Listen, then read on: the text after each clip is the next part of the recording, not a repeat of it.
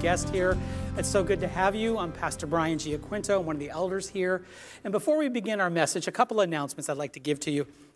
You probably have noticed, I mentioned this on Wednesday night if you were here, and if you're not, you should be. But on Wednesday nights, you'll notice that there are some blue pallets containers that are sitting out front. And you might have wondered what that's all about.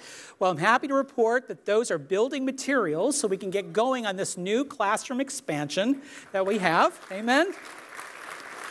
And after service, not during the service, but after service, you can walk around to the side a little bit and you can actually see the work actually beginning. So praise God for allowing us to be able to move forward with that.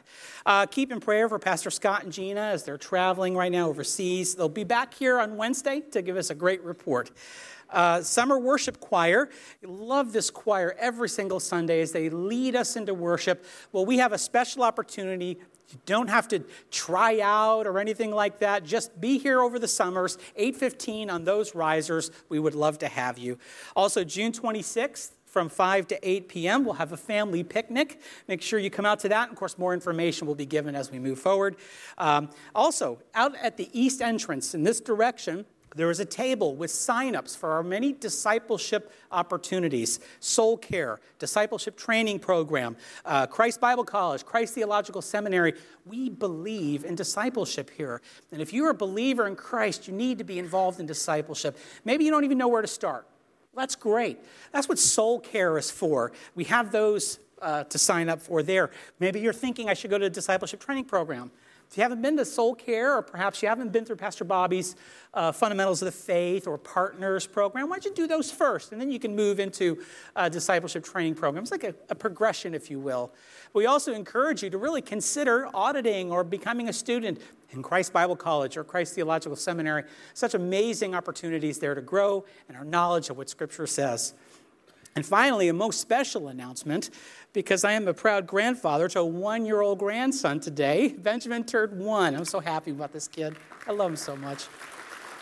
And he is, objectively, he is the cutest grandson ever. It's not biased, that's just objective truth. well, let's begin this morning. If you turn your Bibles to Ephesians, the book of Ephesians, chapter 6. Ephesians chapter 6. I was grateful for Pastor Rick reading this passage for us this morning. I co teach a Bible fellowship group, meets in the fellowship hall, uh, with Pastor Jason Tom Sheehan. We've been going through a really neat series uh, where we take each of us take like a section of our statement of faith and then we expound on it in a Bible study. It's been a lot of fun. But this sermon is very much like a successor to a two part series that I did where I taught on the nature of angels, demons, and Satan. Boy, Americans, people in general, but Americans in particular, really have an interesting preoccupation with angels, demons, and the supernatural, don't we? Whether it's collecting those freakish looking baby angels that are real chubby with the impossibly tiny wings that probably scare me more than a demon would, or it's watching movies like Legion or The Exorcist or Constantine or TV shows like Supernatural people have this unusual fascination with the supernatural.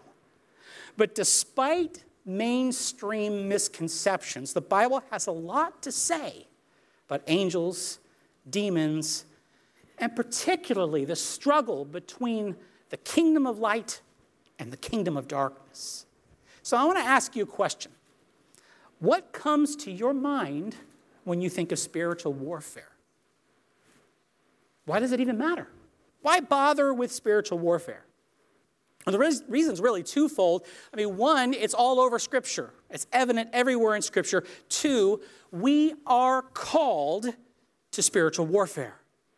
Christian, you are at war. And you have been so the moment you were born.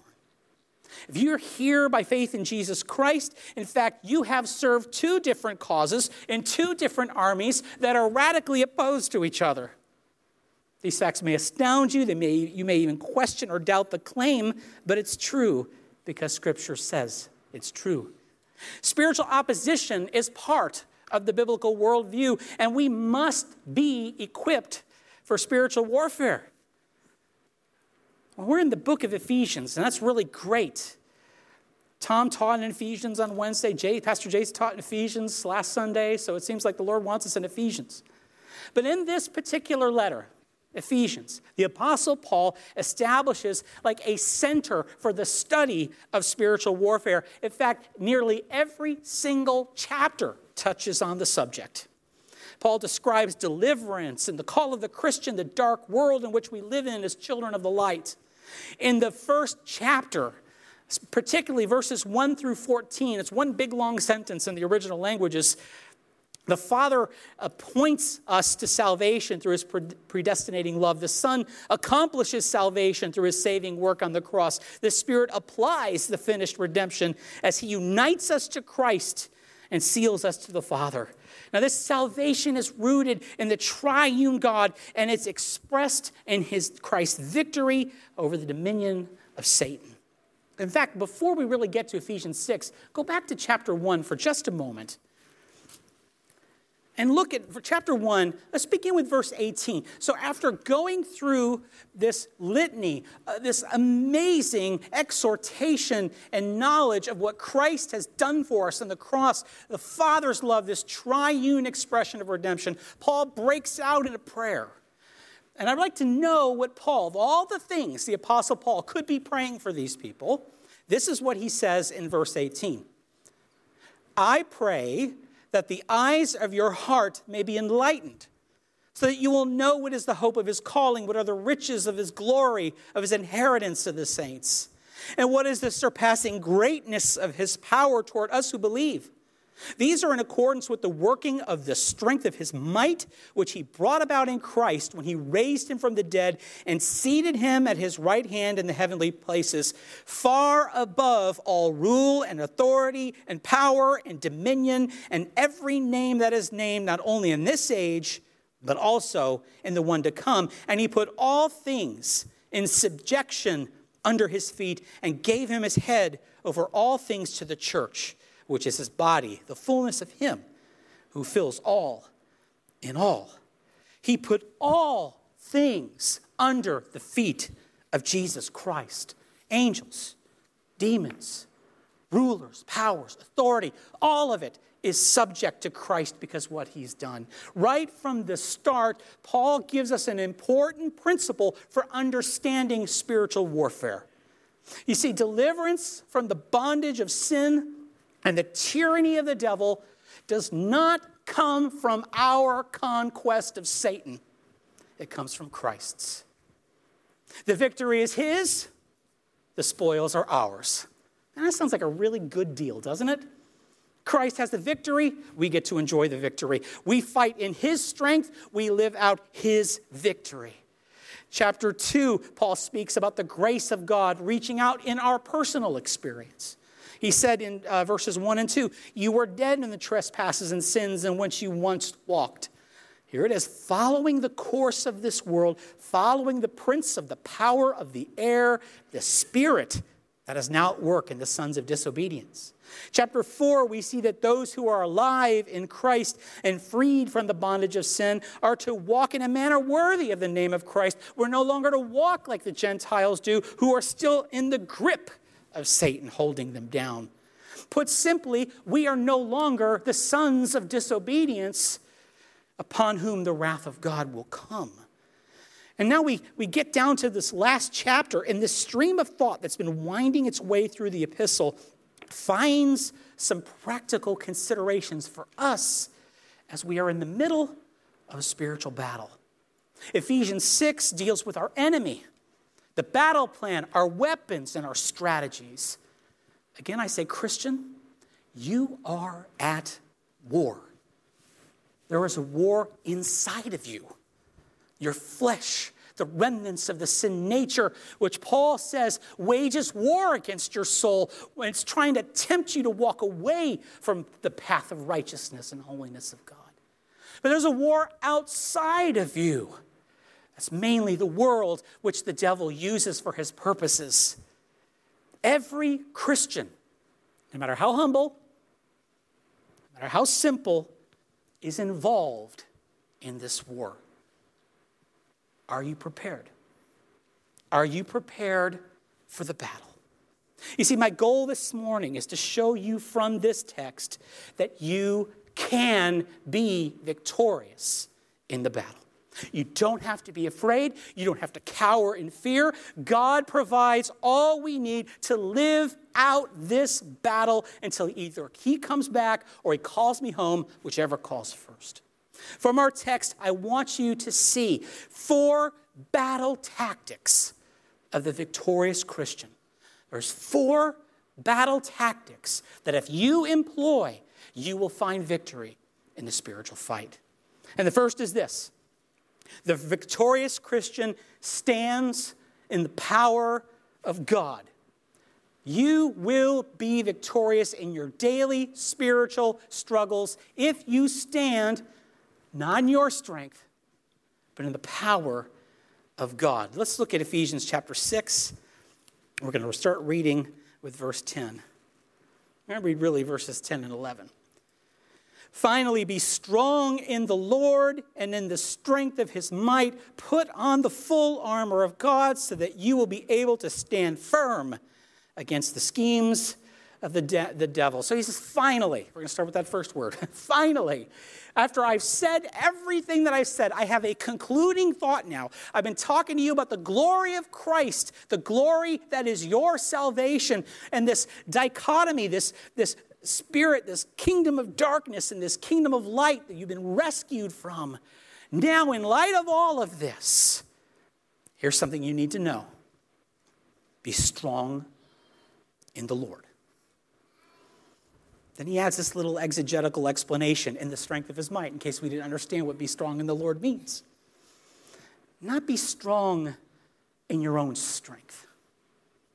I wonder how many of us Many of you might be going through spiritual battles and you feel defeated because too often we're trying to rely on our own strength. We try to muster up the courage to get out there and fight the schemes of the devil or whatever we call them, or our own flesh, and we're doing it in our own strength, and we find ourselves flat on our face time and time again. Paul doesn't say, muster it up, man. Pull yourself up by your bootstraps, get in the fight. No, he says, be strong in the Lord. Self reliance in spiritual warfare is suicidal. Believers do not strengthen themselves in and of themselves. Our strength must come from an external source, namely the Lord. And when he says the Lord, he's really talking about Christ. Christ has been the theme all the way throughout this letter. He's talking about the glory of Christ and what he has done. A strength of an earthly general. So we're going to talk military for a minute. The strength of an earthly general is really found in his troops, is it not? I remember being in the military, and we'd always, uh, on occasion, well, maybe not always, but on occasion, we get these little eager beaver lieutenants that would graduate either officer candidate school or they come from West Point and they want to come in and run the show. And they thought they knew everything. They really didn't know a whole lot. They thought they were God's gift to the military, but they weren't.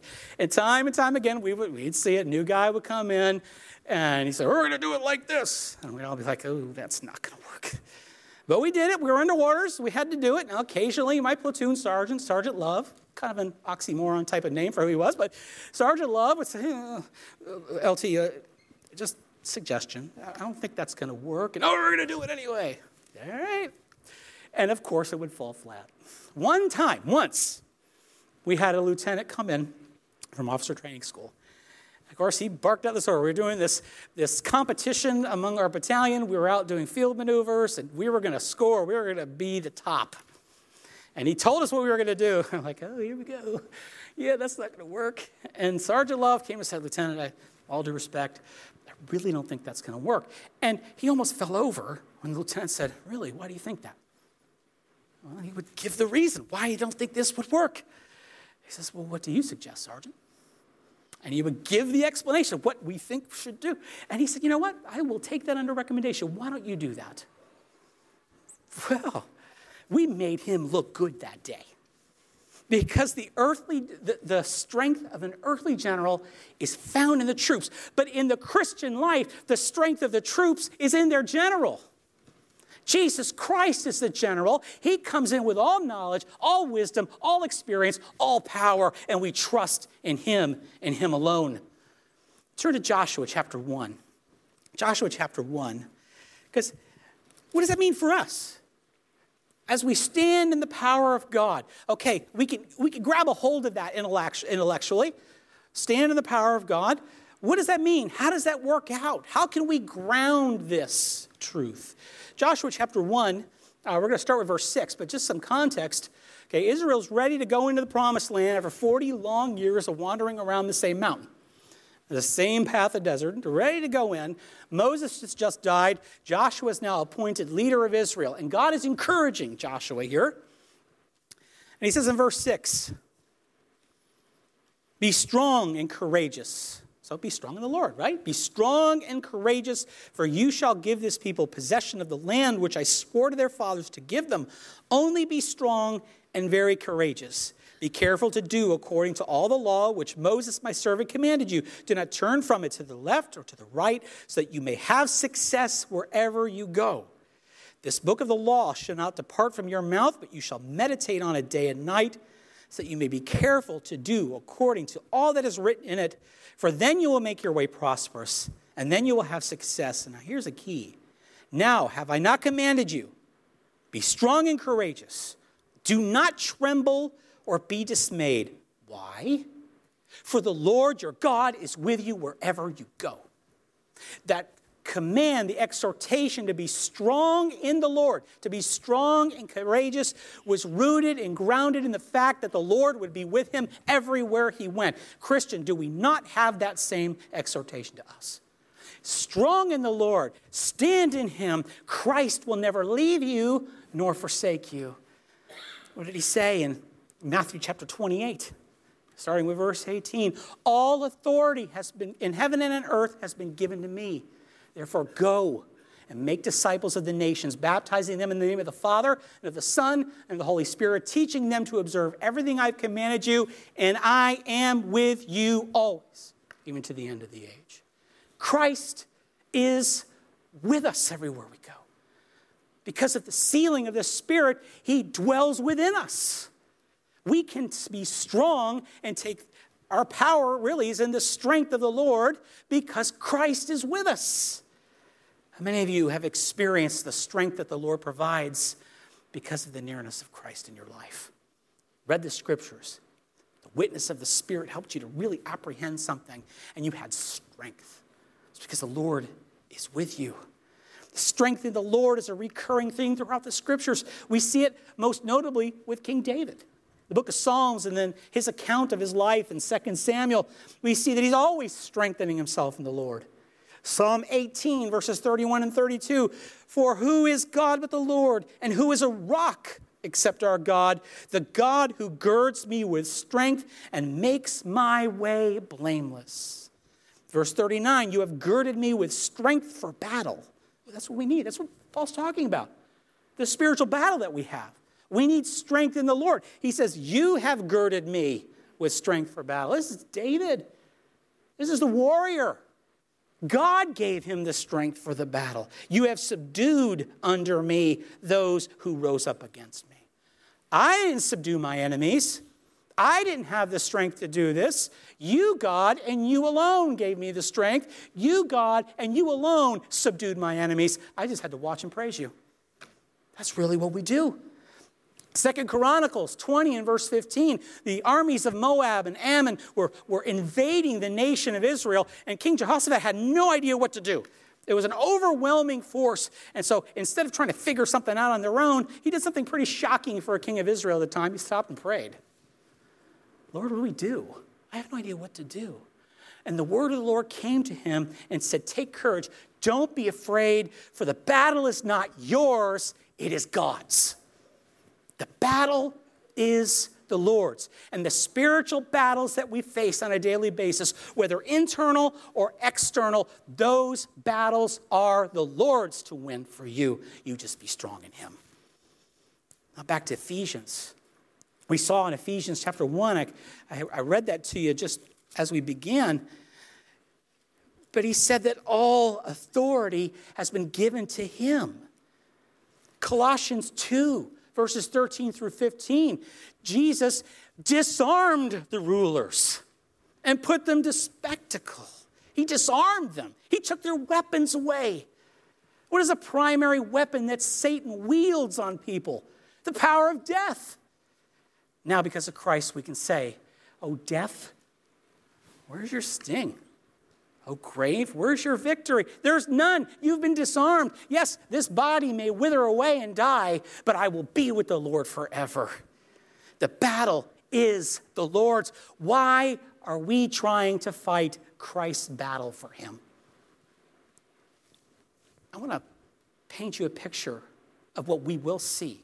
Now, the battle is won. The victory is won. The rulers have been disarmed. They're powerless. They're raging, but they're powerless. And but we know that it will be fully and finally realized at the very end of all things when Christ conquers uh, all sin, evil, and death. Just quickly, go to Revelation chapter 19. Let me give you a picture of what you will see and why Christ really doesn't need our help. Revelation 19. We're going to look with verse, starting with verse 11. Revelation 19, verse 11.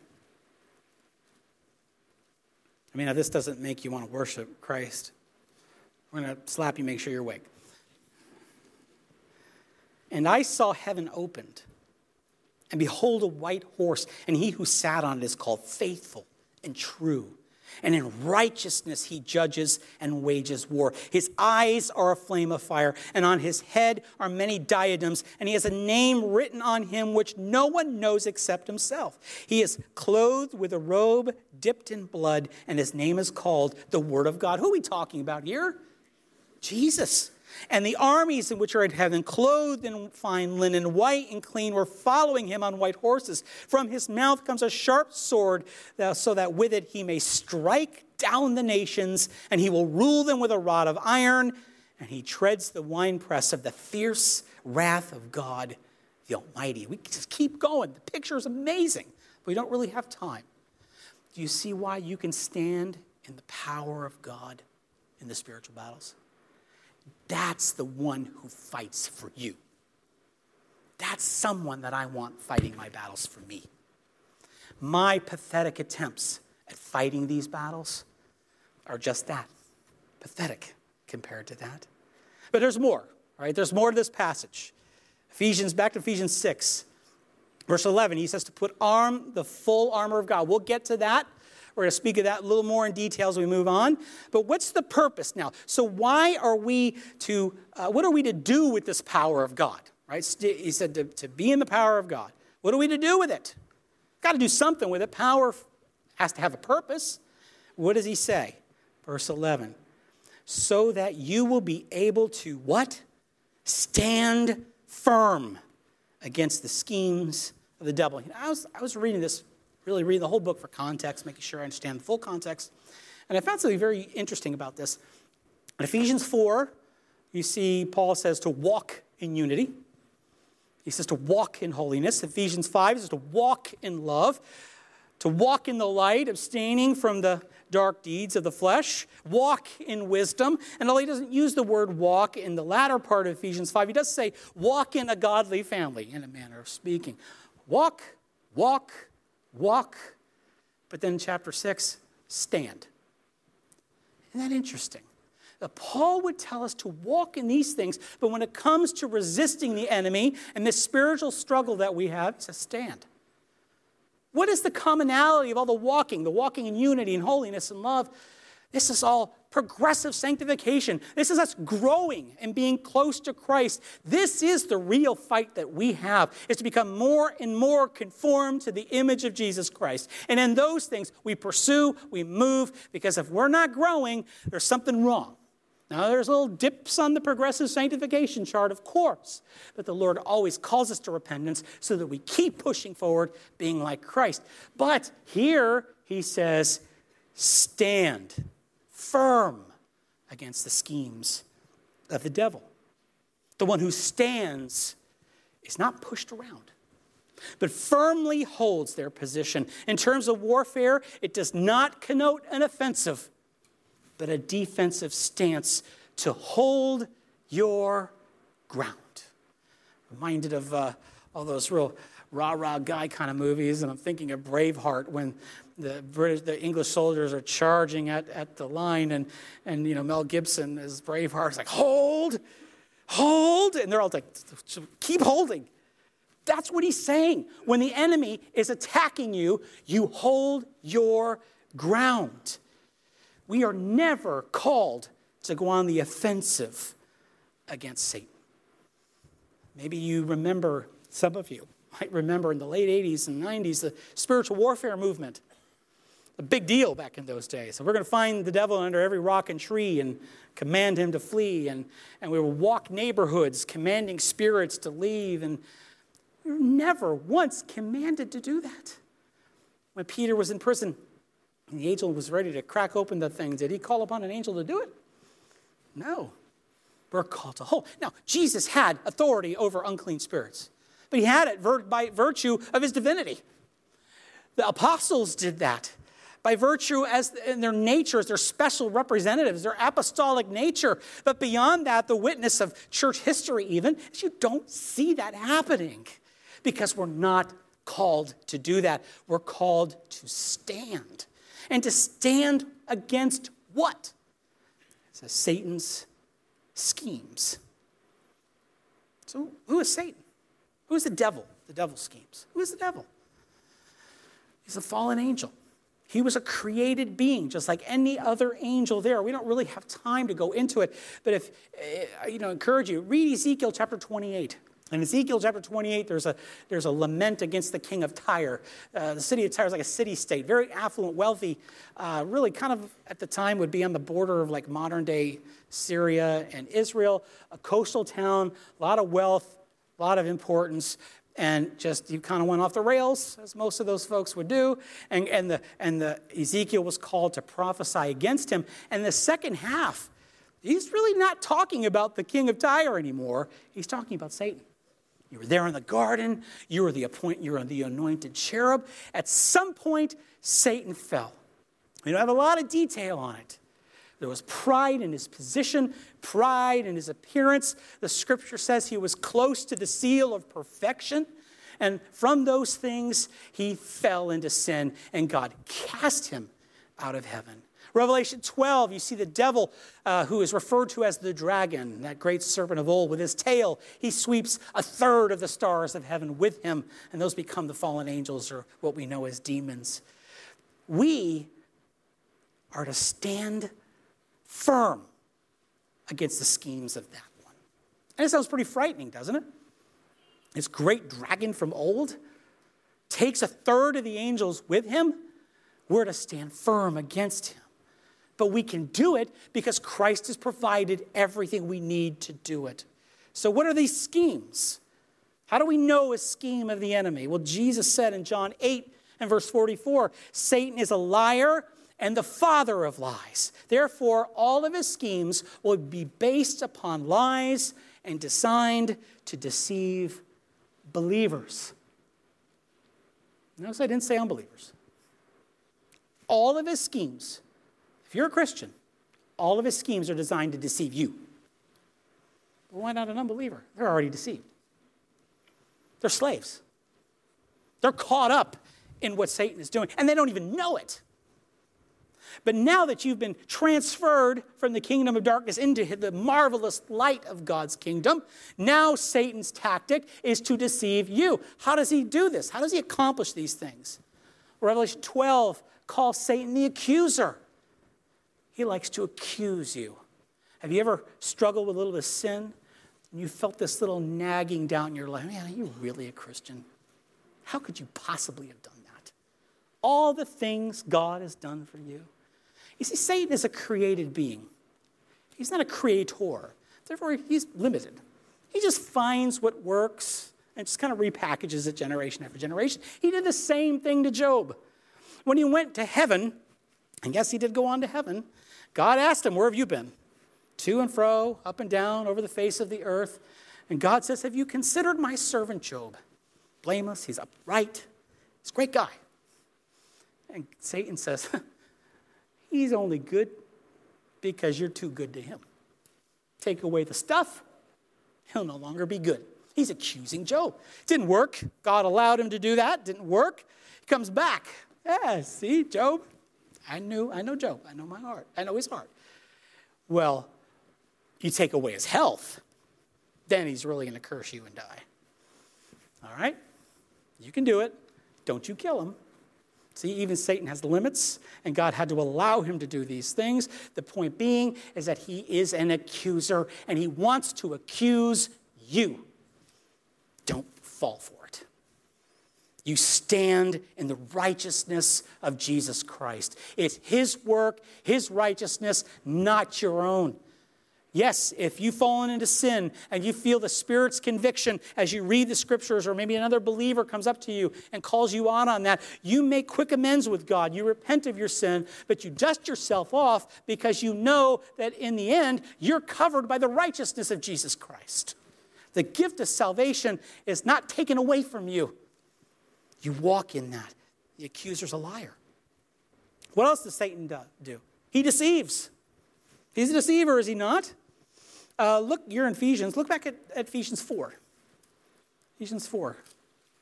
Look at uh, verse 14. As a result, we are no longer to be children, tossed here and there by waves, carried about by every wind of doctrine. Here's the key by the trickery of men, by craftiness and deceitful scheming what he does to deceive is package the lie up with just enough truth that makes you go, huh, never thought of it like that before. You've got to be buried in the Word of God in order to understand. And we'll see that as we go through the armor pieces here in a minute. You've got to be buried in the Word of God so that you can identify the deception of the evil one. Secular worldviews, pop culture, all, all trying to deceive us, to take our eyes off of Jesus Christ and His coming. So he's an accuser, he's a deceiver, he's a tempter. He's a tempter. Excuse me. Remember in the garden? Did God really say? Is he really good? Has he tempted you with those thoughts? Is he really good? Is it really that big of a deal? If you just do this thing, is it really that big of a deal? It's a temptation. This is what Satan longs to do, and it's to get our eyes off of Jesus Christ, is to keep us from standing in this spiritual battle. Now, we stand in the power of God, in the armor of God, so that we can stand, and not just stand, stand firm against these schemes. Again, we're not told to attack or advance against him, but to hold firm to the truth of God's word. If we're to advance anywhere, let's advance in being like Christ. Let's advance in living holy lives. Let's advance in our discipleship. This is why we have tables out here where you can sign up for discipleship. It's not just a program. This is our life. This is how we grow in holiness and being just like Him. That's where we advance. We don't advance against Satan. Why would we fight a battle that has already been won? Seems kind of pointless, doesn't it? No, that's the first tactic. You will be victorious in the spiritual battle if you stand in the power of God. But the second battle tactic is that the victorious Christian identifies the true enemies of God. You will be victorious if you learn and train yourself to identify who the real enemies of God and yourself actually are. Let's look at verse 12, chapter 6, verse 12.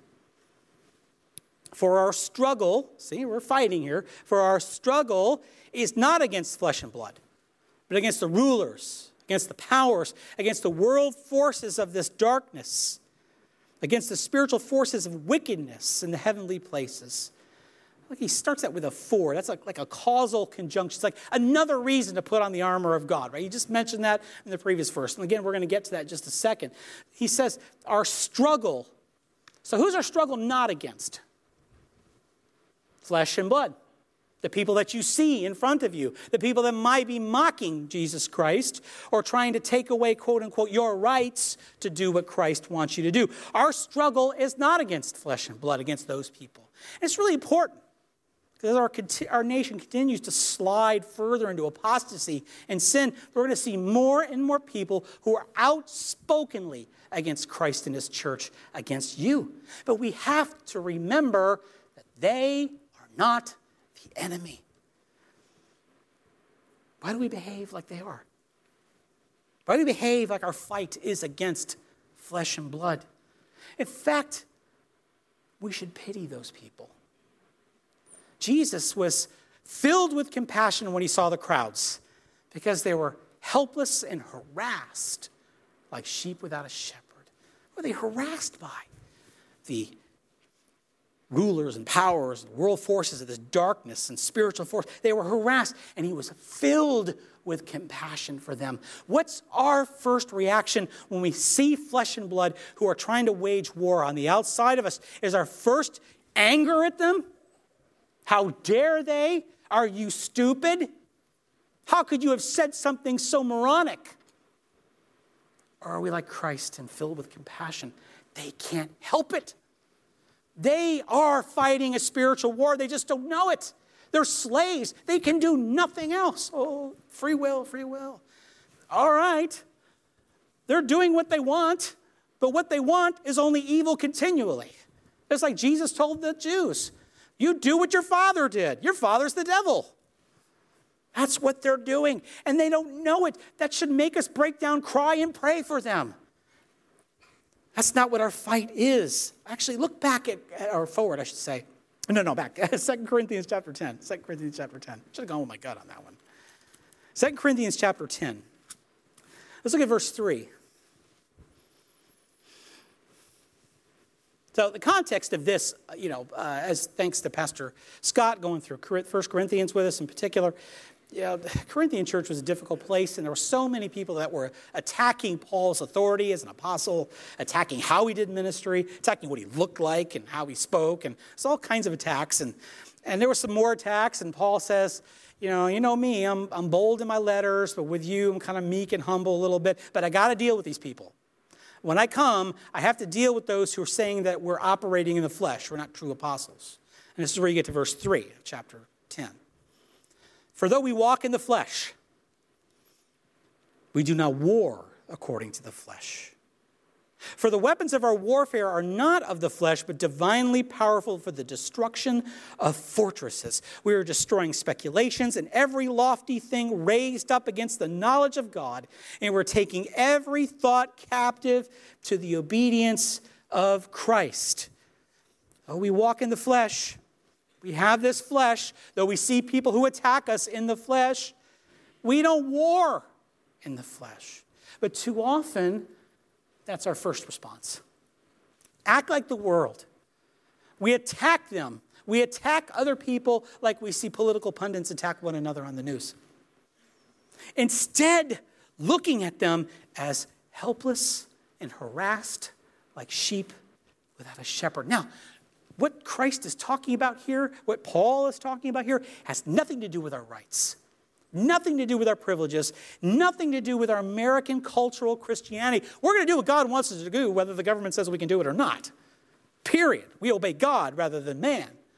But in the end, we do not war according to the flesh. We say, well, it says destroying, right? Destroying arguments and fortresses. And He's talking about the spiritual side of things, right? That's what he said. We don't war according to the flesh. He's talking about the unseen forces that are behind all these bad and foul and satanic ideas that are out there. And anything that's not of the gospel is satanic in the end. So don't think of it as being something super creepy or devious. We do that with the gospel. That's how we break down fortresses. The message that we give, and we'll talk about that when we get to the sword of the Spirit, the message that we give is a message of amnesty. The kingdom of light has broken into this darkness, and the warrior is coming. He's going to destroy you all because of sin. Here's an offer of amnesty the gospel. Christ died for sinners. Believe, confess. That's how you destroy these things. Because people that come against us in the flesh, they don't know why they do what they do. We need to tell them. We want to get to the good news. Still get the bad news too. You know, the good is so we don't know how good the good news is unless we contrast it with the bad news. And the bad news is that you're a slave.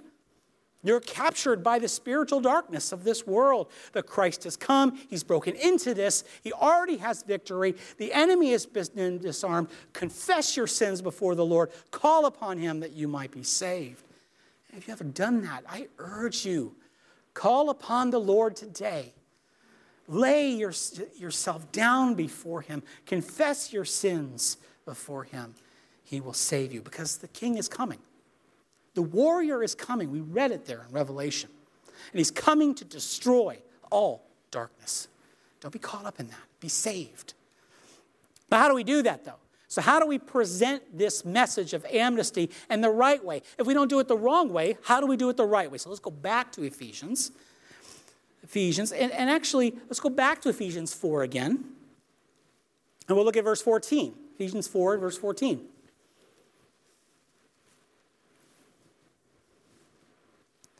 As a result, we are no longer to be children, tossed here and there by waves, and carried about by every wind of doctrine, by the trickery of men, by craftiness and deceitful scheming. But this is how you do it.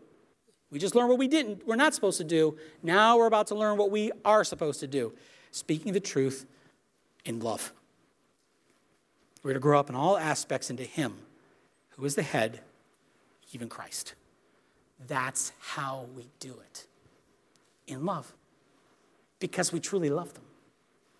Maybe you struggle with loving those who are opposed to Christ, opposed to you. Pray for that love. Christ freely gives that love because he wants us to love what he loves. He loves to save people. That's what he does. That's what he's great at doing. Pray for that love. See, that, that speaking the truth of love is connected to growing up in all aspects into Him, into Christ Jesus, who on the cross, being nailed and having his life essence, his blood being poured out of them, said, Father, forgive them. They have no idea what they're doing. Even at that point, he showed compassion and love. Oh, may we as a church, Riverbend Community Church, be marked as a people who stands firm against Satan's schemes, but we do it in love. Is our offer of amnesty, the gospel, is it offered in love?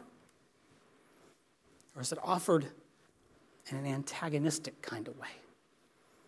Oh, that's how you win the battle, ladies and gentlemen. You do it when you identify the true enemies of God.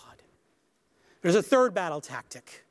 And the third is this the victorious Christian dons the armor of God. I know this is the one you really wanted to get to dons the armor of God. Let's look at verse uh, 13. Therefore, take up the full armor of God. You noticing a pattern? Put on the armor, put on the armor. Take on the full armor of God so that you'll be able to resist in the evil day. And having done everything, oh, here we go again, to stand firm. So he says in this passage, therefore, in light of the fact that we now can identify who the true enemies of God are, I can lay my own worldly weapons down, my fleshly weapons down, because I need something very different here. I can't fight this fight the way God wants me to do it using the same old fleshly weapons. I now know that there's unseen forces that are in this fight, so now I need something divine. You need to put it on so that you can resist and stand firm. Here's where they are. Here's your armor pieces. And these armor pieces, obviously, some think that Paul was inspired by the Roman guards who had him under house arrest. That could be true, and there is some validity to that, but these armor pieces also have a rich history in the Old Testament. We'll look at them as, though, as we go through. The first one, verse 14 Stand firm, therefore, having girded your loins with truth. The belt of truth. Likely, if you were going to use a Roman equivalent, it was a leather belt that had straps that would kind of hang down for extra protection. And this belt kind of held everything together. And it also carried your weapons, which we'll look at in a minute, and other things that you might need.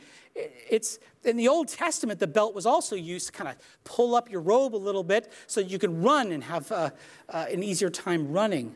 See, Paul is referring to wrapping yourself together with the objective truth of the gospel. It's objective, it's not subjective. It is an objective truth what Christ has done. It's not based on feelings, it's not based on opinions or cultural winds that may be blowing. Christ died for sinners. Christ was raised so that we can walk in newness of life. We are girded with that truth. But I also think that it means that Christians' faithfulness to the truth as well. And I say this because in Isaiah chapter 11, verse 5, uh, he's talking about this divine warrior. Righteousness will be the belt about his loins, faithfulness, the belt about his waist. The truth, the word of God. Does this hold you together? What holds you together when things get tough? Philosophy? Emotional feelings? Pep talks from someone? Or is it the unerring truth of God's word that never fails? But to be held together by it, we need to know it. We need to be in it. We need to read it. We need to study it. We need to memorize it. And as we read it, we pray, Holy Spirit, give me the wisdom to really know what your word is saying. This is why we encourage you to sign up for as many discipleship opportunities as possible because everything we do is coming from a gospel word saturated point of view. This is the belt of truth. How else are we going to be able to know the, the, the devil's deceptions? his deceitful scheming. You have no idea what's deceitful unless you know what the truth is. We get into the truth, we hold ourselves together with it, and we can identify when something deceitful is coming. He also says not only the belt of truth, having put on the breastplate of righteousness. Now, this seems to be drawn directly from Isaiah 59, verse 17, where the prophet is talking about the divine warrior, the Messiah, who would put on righteousness as a breastplate, is what it says. So, what righteousness? Hint, it's not ours. We have no righteousness of our own. We stand in the armor of Christ's righteousness. We call that the doctrine of imputation. The righteousness of Christ is imputed to us, not infused within us. Catholic tradition would teach that there's little bit of Christ's righteousness kind of infused in you, and through the sacraments and all that kind of stuff, you're to build it to a salvific level. And if it hasn't been built up to a salvific level, then that's what purgatory is for, to burn out the bad stuff. No, we believe this divine exchange happens when we come to Christ. My sin is imputed to Jesus Christ, and his righteousness is imputed to me. He is punished on the cross as if he committed the very sins that I have committed and yet will commit. But I get his righteousness, and it covers me all up. And what does a breastplate do? Protects your heart. Or even in the Old Testament, not only protects your heart, kind of protects this midsection. And in Hebrew tradition, your, your midsection area, like we say, our heart, you know, our love center, our feelings, it's our heart right up here in Hebrew, it's kind of your midsection, your, your stomach area, your, the seat of your, your will, your emotions, your desires. Well, breastplate covers all of that. Because what does Satan want to do? He wants to accuse you, he wants to tempt you, and the breastplate of righteousness is there to protect you. It defends and protects our hearts and minds, and any soldier worth his or his salt would never go on a battlefield without some kind of protection. We call it a full battle rattle put on our flak vest. Throw that thing on anytime we're in a difficult situation to protect your chest, the vital organs. The breastplate of righteousness protects your vital organ, your heart, as you stand before God. Let's move forward. Verse 15 having shod your feet with the preparation of the gospel of peace. I love this passage, Isaiah 52 and verse 7. How beautiful are the feet of him who brings good news who publishes peace, who brings good news of happiness, who publishes salvation, who says to Zion, Your God reigns. The preparation of the gospel of peace. Isn't it true? The gospel brings peace. Peace with who or with whom? God our Father. We were alienated with him before Jesus Christ because of our sin. We're warring factions. We're in two separate armies. because of the gospel of Jesus Christ, we now have peace with Almighty God. And he says we're to put those shoes on our feet. And it's like the preparation of the gospel peace. I love that. Do you prepare yourself with the gospel every single day? Because you face battles every single day. How do you prepare? You recite the gospel to yourself. You remind yourself of that gospel. You rehearse it in your mind. You speak it out. A lot of times we get flustered and I don't know how to, you know, evangelize my neighbor. or speak. Just keep preaching the gospel to yourself. You'll eventually get it and you'll say the same things to your neighbors and to your friends. It prepares you for this fight. What's interesting, though, is if Paul is using some Roman soldier imagery, they had some unique sandals. They weren't running sandals, they weren't meant for running fast or long distances. They were sandals that were strapped pretty tight. In the bottom of the soles, they had these little things called hobnails that would stick out. And, and think ancient world metal cleats except not super long, but enough to give you traction in the ground. What the Romans were notoriously famous for was holding the line. They would create this big shield wall, and as the barbarians would charge forward at them, they would hold the line, hold their shields up. The barbarians would charge into them, and they wouldn't be pushed back. Those hobnails kind of helped them with those, that traction. Makes perfect sense in light of what we are called to do, and that's to stand. The enemy's going to push hard on us. Our flesh is going to push hard on us. We stand firm and we do it with the preparation of the gospel of peace. The gospel gives us all the traction we need to fight against these things. Gospel of peace. You know, and it's this thing, it is called the, the good news of peace. So, is the message when we engage the world, is it one of peace or is it one of antagonism? Think about that for a little bit. Are we antagonizing? Are we giving words of peace? That's what the gospel does, though. It brings peace. And granted, Jesus said, I've come to bring sword too. The gospel's going to divide people. It will. There's going to be people in the camps, those who believe and those who don't believe. But the way and the manner that we present it should be one of peace because that's what the gospel really is all about. We've got to move. Next one is the shield of faith.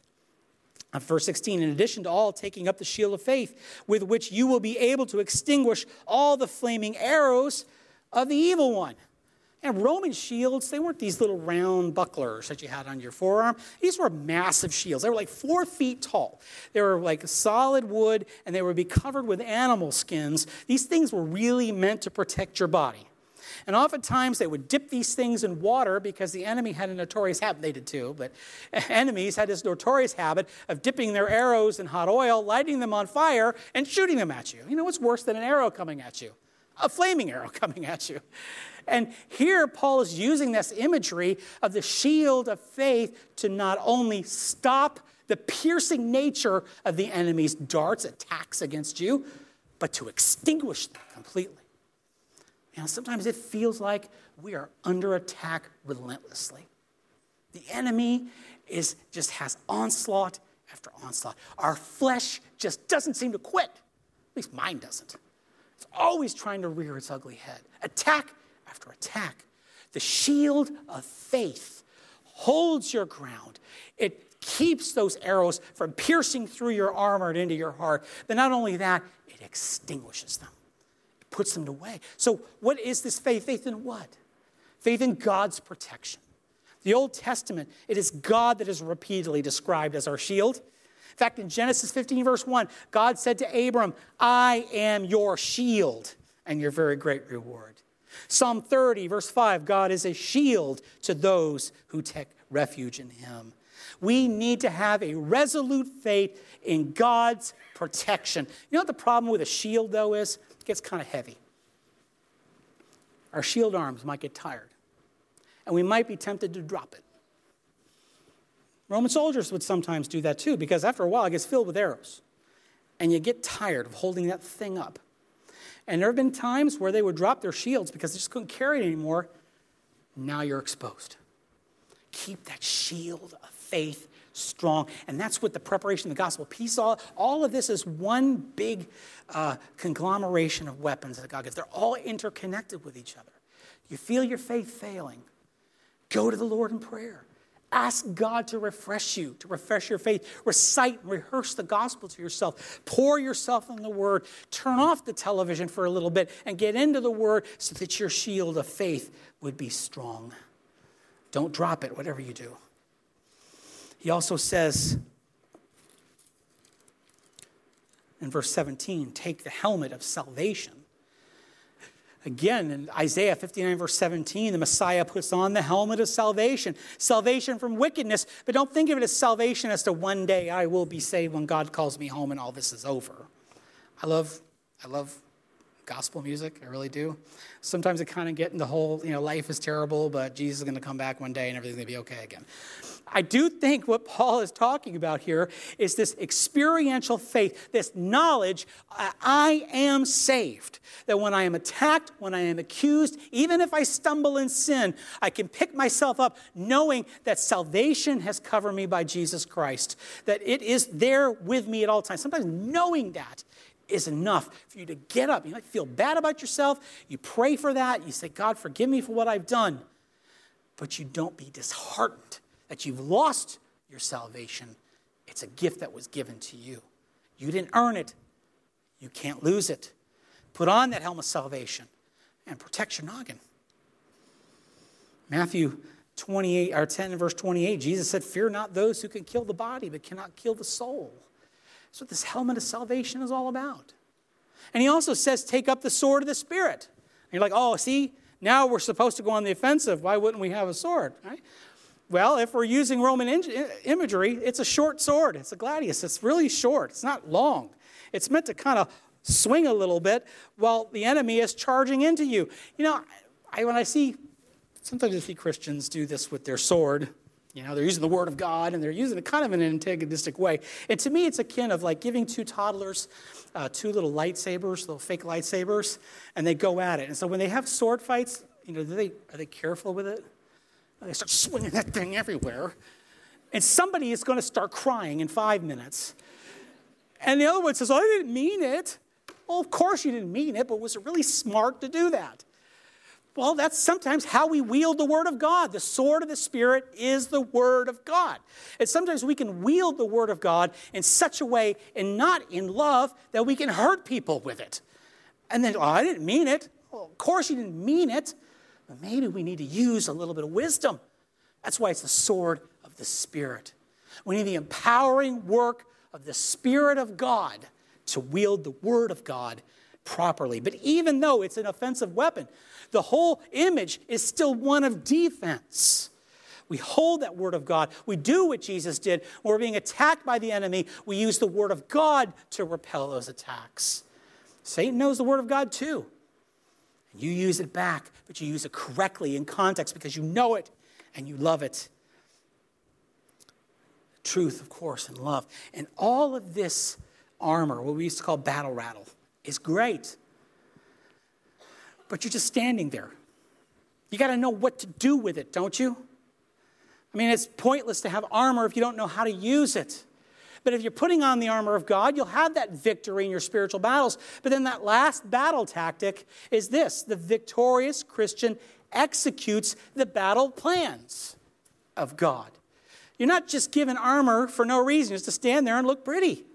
We all look like we like people who wear uniforms, right? That's the whole saying. We're not there just to look good. We're there to do something with it. And this is verses 18 through 20. This is what we do with our armor. With all prayer and petition, pray at all times in the Spirit. And with this in view, be on the alert with all perseverance and petition for all the saints. And pray on behalf that utterance may be given to me, an opening of my mouth, to make known the boldness of the mystery of the gospel, for which I am an ambassador in chains, that in proclaiming it, I may speak boldly as I ought to speak. So, what are God's battle plans? What do we do with the armor that He's given to us? The first thing we do is we stay on the alert. You have to be on the alert. How can we withstand the evil day, resist the devil's scheming, if we're not alert to it in the first place? And that what Peter said, 1 Peter 5, verse 8? Be sober, be vigilant, for your adversary, the devil, prowls around like a roaring lion, seeking whom he may devour. You may not be alert, but someone else is. And he's looking for those who are not alert. Are you alert? Are you watchful? How do you watch? Well, he says, with prayer and petition. You're in prayer. Open my eyes, God. Show me how to live this life in a way that pleases you. If I see people coming against me, I'm praying for them. I say prayer, it says prayer and petition. I'm petitioning for people. I'm praying for my enemies. That's what Jesus said. Pray for your enemies.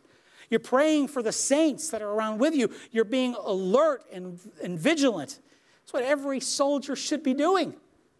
Looking for signs of the enemy to fight against. The devil's crafty. We need to be on the lookout for it. So many times we're blindsided by the devil's attacks or our own fleshly attacks because we're just not paying attention. We're not ready and sober and alert. We're to do it. Prayer, petition is it praying in the Spirit, in the power of the Spirit who dwells within us, using the Word of God. Sometimes you don't know how to pray. You got a whole book of things you can pray. What could be better than praying back God's own Word? Sometimes you don't know how to pray in a situation. Pick this up and start praying it back to God. Get into the Word, pray, there's a sense of urgency in all of this. Do it with perseverance. So be on the alert and pray. But then he says, bold proclamation of the gospel. So we stand firm, being alert, praying the entire time, boldly proclaiming the message of amnesty to the citizens of darkness. Always boldly proclaiming. Maybe you're like, I'm not so sure I can be bold about it. Then pray for the boldness. You afraid God might give it to you? He will. That's what He wants. He wants you to be bold, proclaiming the gospel of Jesus Christ. And if you don't feel bold or brave enough to do it, pray that God gives it to you. Pray for you to be bold in your witness for Christ and your growth in being like Christ. Pray for your elders, your teachers, your leaders, those among us. Pray for that bold witness for the cause of Jesus Christ. Pray for victory in all of these spiritual battles. Pray and be bold with the gospel. And if you follow the battle plans that God has set out for us while wearing the armor of God, identifying the true enemy of God, standing firm in his power, you will be victorious. That's why he gives us the word. God wants you to be victorious, but you have to do it his way. So when we think we could do it on our own, that's when things get a little upside down. Do it the way God wants it done. Glorify Him in that and watch the victory come to you. Now, I'm not saying it's going to be easy and your life will be a bed of roses. It's not, it never will be, but you will never succumb to the evil one or his schemes and plans. We will gloriously wait for the coming of our Lord Jesus Christ. Amen? Amen. Well, we're not going to have our closing song today, not because I'm going long. for other reasons. But so let me close us out in a prayer and a benediction before the Lord. Father, I thank you for this time that you've given to us. Lord, you called us to be soldiers. Enable us to stand firm in the power that you supply, wearing the armor that you supply. Help us to identify the true enemy. Help us not to fight the war the way the world does, but to do it the way that you call us to do it, Lord. Pray that you would allow us uh, to grow in our understanding of what it means to be in this fight. Lord, only you can accomplish these things, but we do it for your glory, but all the while knowing that the battle is won because of what our Lord and Savior has done for us. Help us not to shrink back from the battle, for you called us to it. In Jesus' name, amen.